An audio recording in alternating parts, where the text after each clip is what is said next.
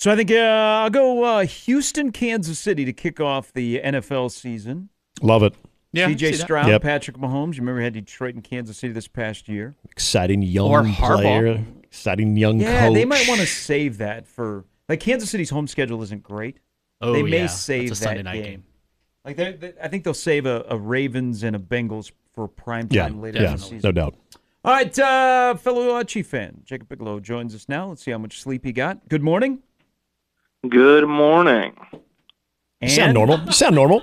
Yeah, he, he, unfortunately, you do sound normal. Um, how much uh, sleep last night? Not much. Um, I, uh, I, no, I, I probably got maybe four hours of sleep. So Oh, that's not bad. Yeah, that's actually That's decent. not bad. Okay. All right. I think I was at Um, five and a half. This is as a uh, fellow Chief fan. This uh, it's a weird. It was a weird year because the part of the ball that has been so good wasn't, and there were probably times that you know both you and I and fellow Chief fans out there didn't enjoy the season. That's why it maybe feels weird today that they won the Super Bowl, even if they have Patrick Mahomes in '87 and Big Red and that great defense. It just this was so unexpected. Oh, it was. I mean, it was genuinely, you know, unexpected. I mean, after they after they lost to the Raiders on Christmas, and you know, my dad and I just kind of looked at each other like, we don't know how the rest of this is going to go. This isn't good. But uh, no, last night I heard you guys talking earlier. I agree. It was not. I don't think it was a great game by any means. It was, uh, you know, but obviously won't trade the result and still just enjoying, you know, enjoying this ride. So you know, I won't uh, won't complain. Will not complain. You will not hear that from me. I want to ask, and this you you both can answer this as Chiefs fans, but uh, Jacob, uh, feel free to, to lead off here because I always feel like you have to ask the dumbest question in the world when it comes to being able to celebrate moments like this multiple years. Does it ever get old winning like this, winning the big game? Does it ever get old? Uh, it hasn't, but Yeah, yeah, that's probably because I'm i just want someone to say, "Yeah, it's getting kind of old." No, I mean I went. You know, I- 31 I, teams uh, in the NFL that are saying that. Yeah, no. yeah, exa- exactly. you know, fa- yeah, fan bases are yeah they're probably tired of it for sure. But you know, I'm, I'm it still it still feels unreal to me, and I know three and five years, you know, you you know, I'm, it still feel, still feels unreal to me. So that just makes it all the more enjoyable from my point of view. So. All right, let's uh, let's talk some hoops. Let's first start with yesterday. Um, what is the importance of the win for Nebraska women against number two Iowa, but then the importance of a win where Amy Williams is right now with that program? I think it's massive. It's massive on on both fronts, not just for their their resume this year. You know, looking ahead to postseason play, but you know the you know, obviously Jaz with you know she had ten in the last five minutes yesterday, but for two true freshmen in Logan Nissley and Natalie Potts to have the games that they had yesterday, and you know you know, Natalie Potts was up there post game looking like the Terminator, stone faced, no emotion whatsoever after, you know, an emotional win.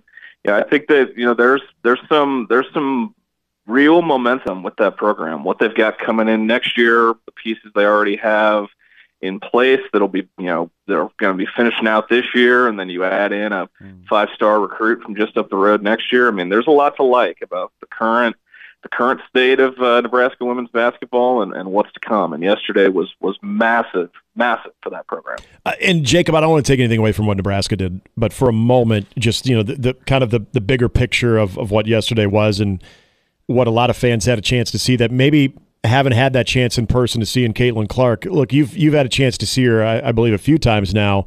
With what you see on TV compared to like what you see in person, eh, can you describe what what just watching sort of a generational type talent and, and how she's evolved into what she is right now? Like, what what does that look like in person? So yesterday was actually that was my first time. Oh, was? Okay. seeing, Uh, seeing the Caitlin Clark experience live and up close, um, and it was. I mean, it, it was it was crazy. It was different. I mean, that environment yesterday was was different than. You know, I've been to a lot of games in that building. That was completely different than anything I'd seen before. Um, you know, it almost felt like a state tournament game on steroids Mhm. with how loud everyone was cheering for both. You know, every And- every basket there. Yeah. was That is a that's a great That's a great point because it was young voices that were so loud. Yep. Oh yeah, and it it, it felt like it.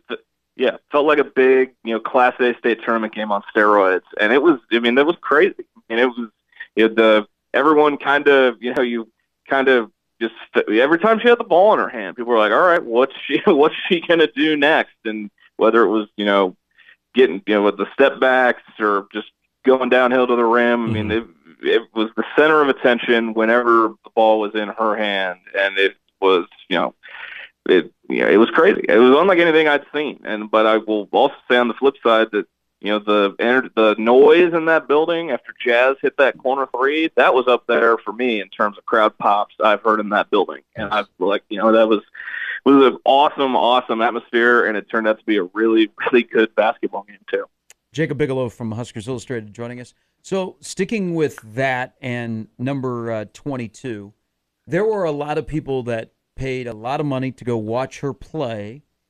Um, can you think of a men's college basketball player that has had this kind of an effect on the economy of an opposing city that people would go out of their way to watch play?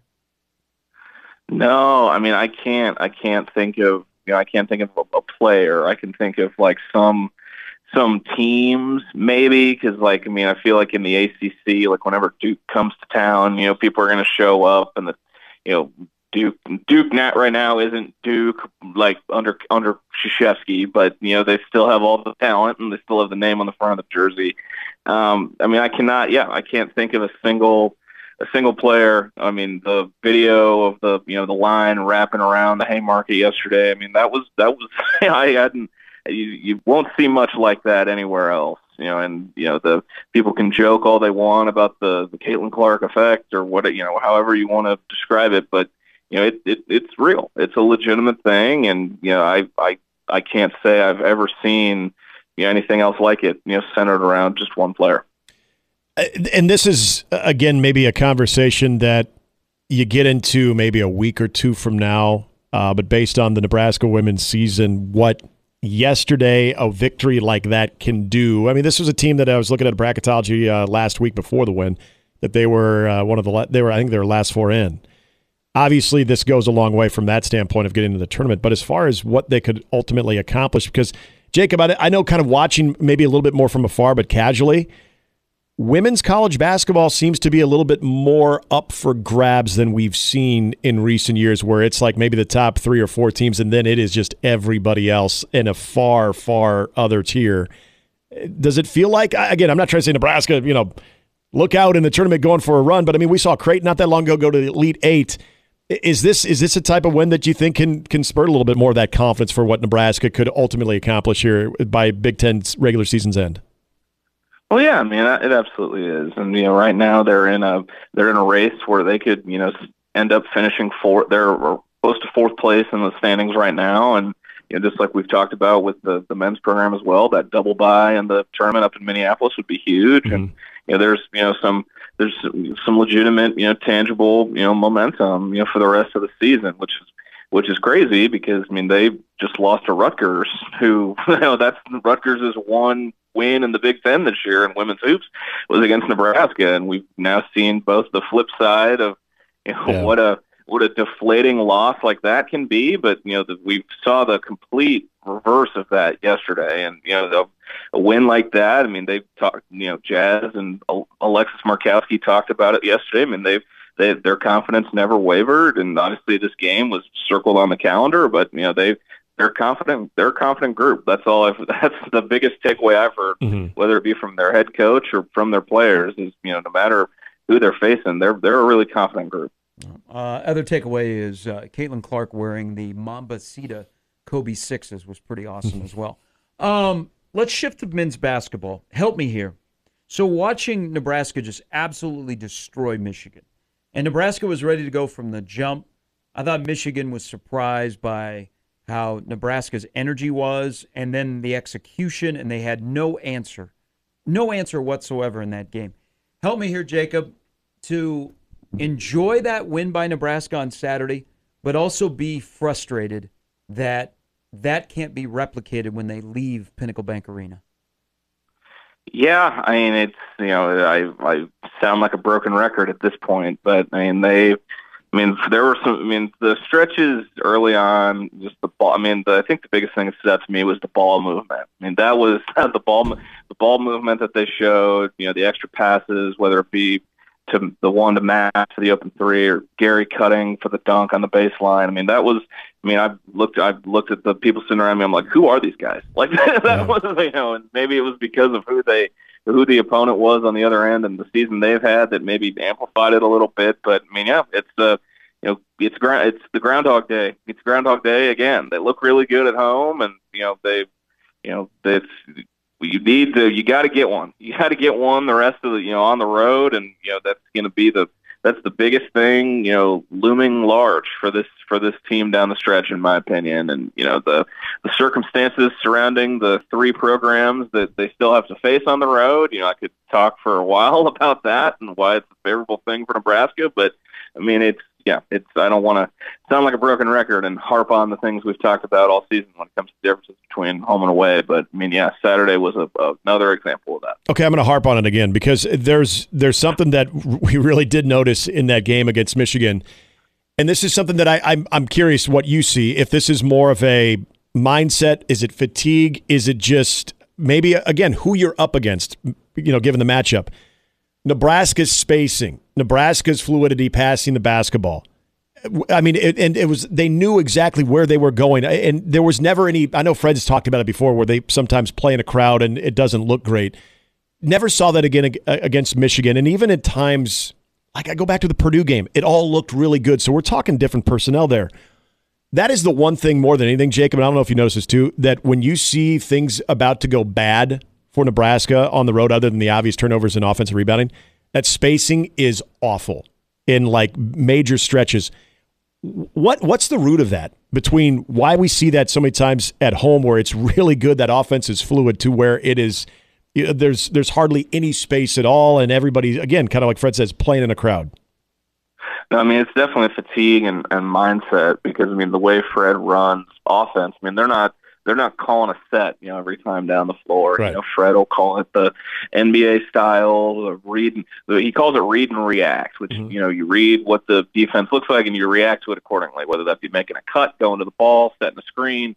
You know, it's it's very you know up to you know it's up to it's up to the players really, and you know they their mindset. And you know, in that game on Saturday, they're they're making some good cuts. They're yep. making great passes, and you know we haven't seen we haven't seen anything you know look like that you know on the road. And you know that's all got to be about mindset and setting, and you know what you know the, the energy that the team has at that given moment. I mean that's my only way to describe it. I know that sounds as cliche and coachy as it possibly could, but you know from from how Fred's described how they run offense, I mean that's kind of the only you know, the only uh, you know reasoning I can think of.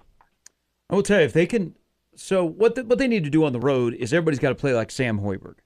Okay, we see what happens when they play with effort mm-hmm. and they at least try and get on the glass. I, I think something you guys were just mentioning is passing the ball. Like yeah. they're they're they're passing out of the high post against Michigan, and again, Michigan looks like they weren't even prepared for that game. But but that's beside the point. Nebraska was, and and the the, the margin of victory was appropriate.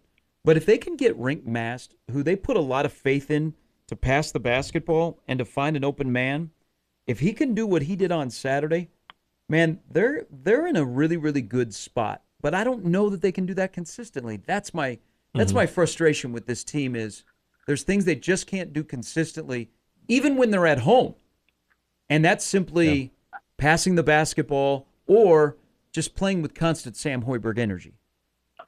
Yeah, I mean, unfortunately, you know, I've said this whether it be on here or on my pod. I mean, consistent inconsistency has been the the theme of the season, and you know, with this this being the home stretch, I mean, you got to find you got to find some semblance of consistency if you're gonna you know do what you need to do to you know not be sweating you know at the end of uh, you know on the the you know on selection Sunday. You know, you got to have some semblance of consistency, and you know, you got to find what's something that's portable and you know so you know a way to you know a way to you know make make these performances and take these little things that we've seen you know you know you don't have to put them all together and all comes together at once or whatever but I mean you got to find some way to make some of it portable and repeatable down the stretch. They get off their their legs for a week now.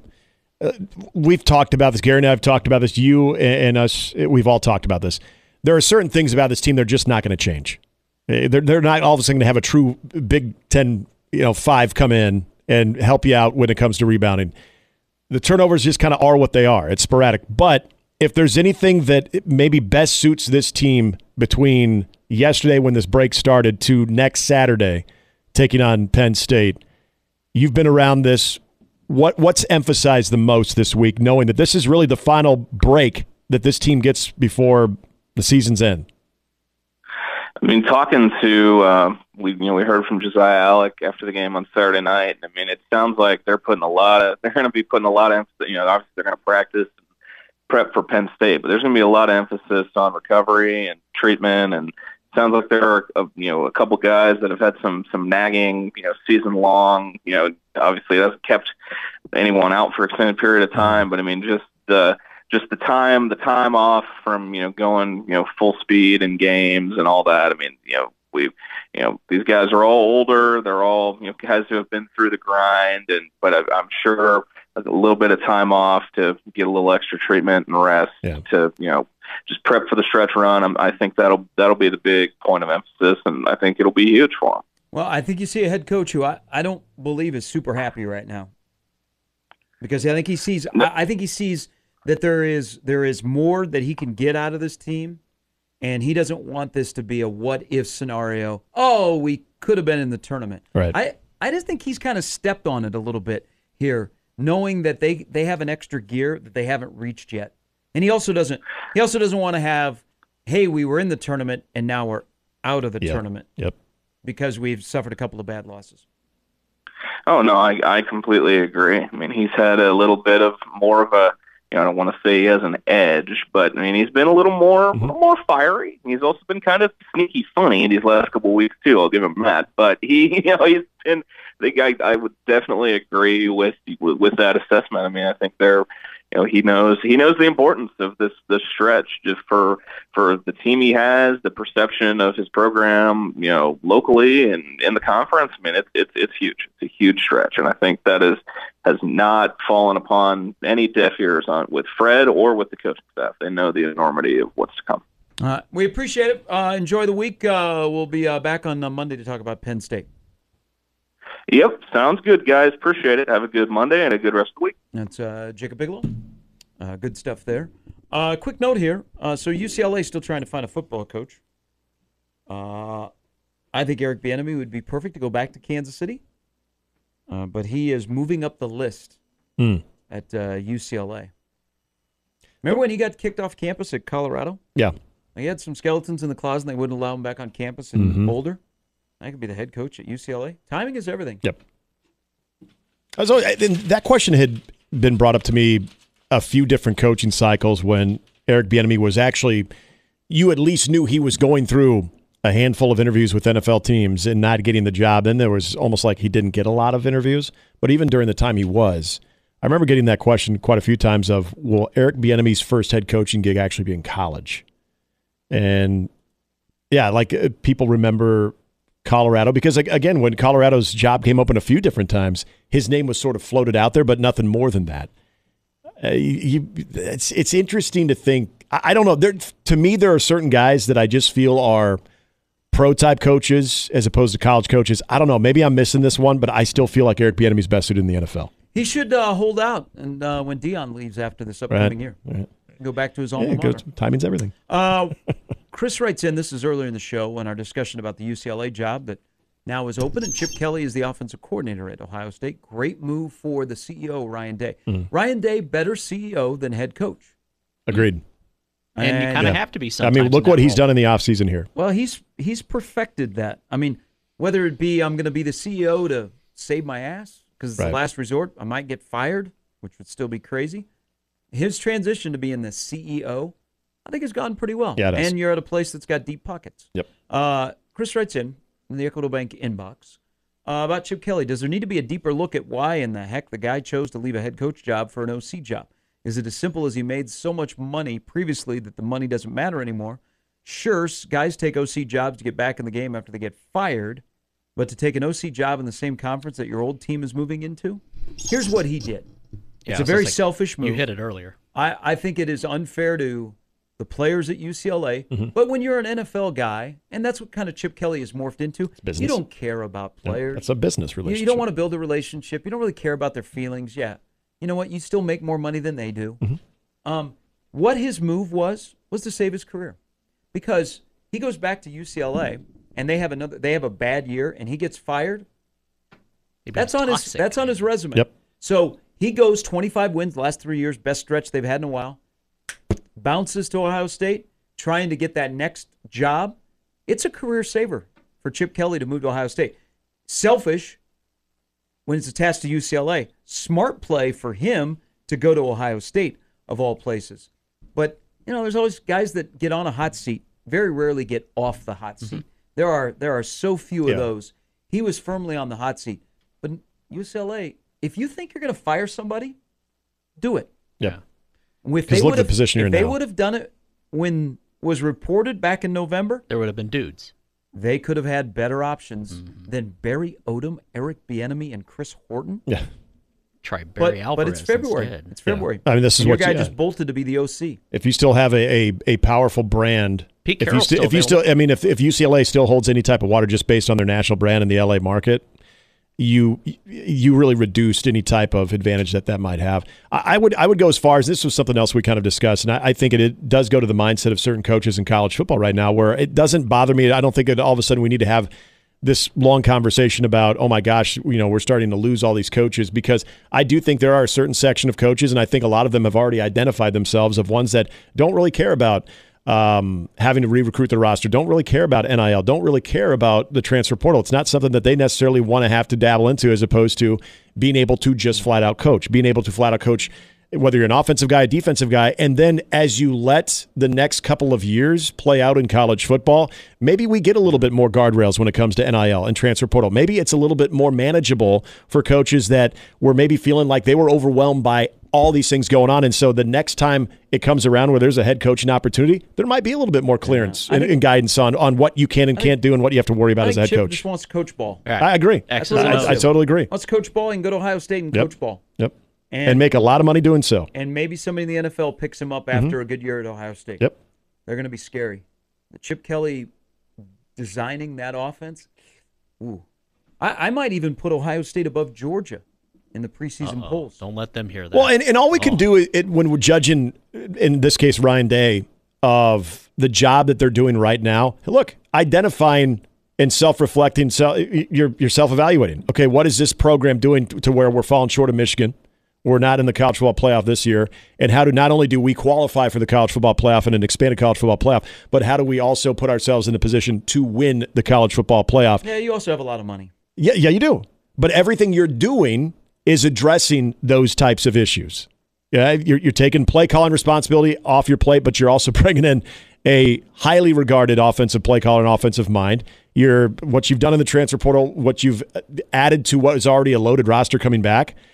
There's nothing that I can look and be like, ooh, what, what was Ryan Day thinking there? Like everything he's doing, all the buttons he's pushing right now appear in the offseason look to be the right buttons. Will it play out that way? Obviously, this is why we pay attention to the season once it starts. All right, Amie Just from the uh, Lincoln Journal Star. Uh, she was there yesterday. Uh, and she's here right now. Well, not like literally. I haven't put okay. her on oh, yet, she, but she's here. She in the All green right. room? Yeah, she's in the green room. We'll get her. she's in the virtual we'll green room. Thoughts. That it was quite the sporting event. That was a good day for women's basketball yesterday. It, it, I, I, think it was, um, and it was uh, quite the emotion on the uh, floor. By the way, I get another hat tip. Allison Williams on Fox did a great job on the floor interviewing. Her interview with Amy Williams was really good, and Jaz. I mean, that, in the moment. Good job by Allison Williams. Mm. Um, I really enjoyed that yesterday, and you got to see how important that was to Amy Williams. So we'll get Amy's just spelled differently. Her Aye. thoughts. That's coming up next on Mornings with Sharp and Hanley and Jimmy on 1620 The Zone. You've worked hard for what you have your money, your assets, your 401k, and home. Isn't it all worth protecting? Nearly one in four consumers have been a victim of identity theft. Lifelock Ultimate Plus helps protect your finances with up to $3 million in reimbursement. LifeLock alerts you to identity threats you might miss, and if your identity is stolen, your dedicated U.S.-based restoration specialist will work to fix it. Let LifeLock help protect what you've worked so hard for. Save 25% off your first year on LifeLock Ultimate Plus at lifeLock.com/aware. Terms apply.